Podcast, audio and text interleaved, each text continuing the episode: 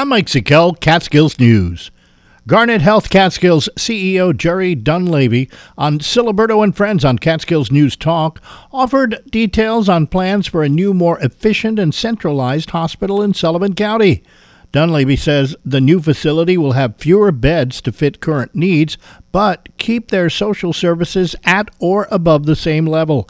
The first phase of the ambitious project is soon to be completed. We expect that the consultant that we're working with uh, to have their kind of their final recommendations towards the end of the first quarter, beginning of the second quarter uh, of 2024.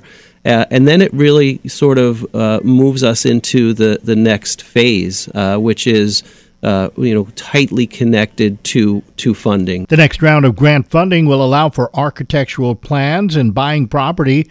Dunleavy says a large percentage of Medicare and Medicaid patients keep Garnet Health Catskills on a very thin margin. The goal is not to borrow money, but to seek assistance on both the state and federal level.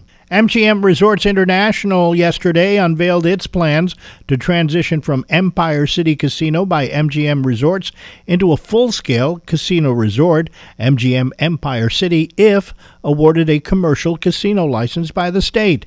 Phase one of the Yonkers project would include a comprehensive casino floor redevelopment and expansion, 5,000 capacity entertainment venues, state of the art Bet MGM Sportsbook, food and beverage outlets, cocktail bars and lounges, technologically advanced meeting spaces, and more. MGM Resorts acquired Empire City Casino in 2019. And New York's Cannabis Control Board this week approved settling lawsuits that kept regulators from issuing new marijuana dispensary licenses.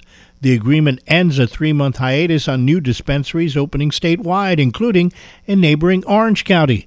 Jim Sebastian of Mid Hudson News has more. Chantel LeBron and her father Howard are co owners of Orange County Cannabis Co., and she says the wait was financially devastating, but she's optimistic.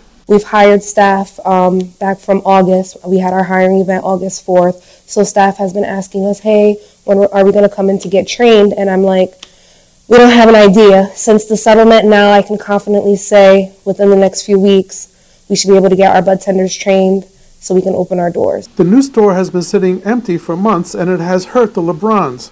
Chantel LeBron. I was looking for another job. I was looking for a job. Um, we are at the point where we have exha- exhausted all of our funds, and this came at the right time because we were very, very, very scared and worried about opening up. There's more to the story. Catch the video at midhudsonnews.com. That's what's happening. I'm Mike Sikel, Catskills News.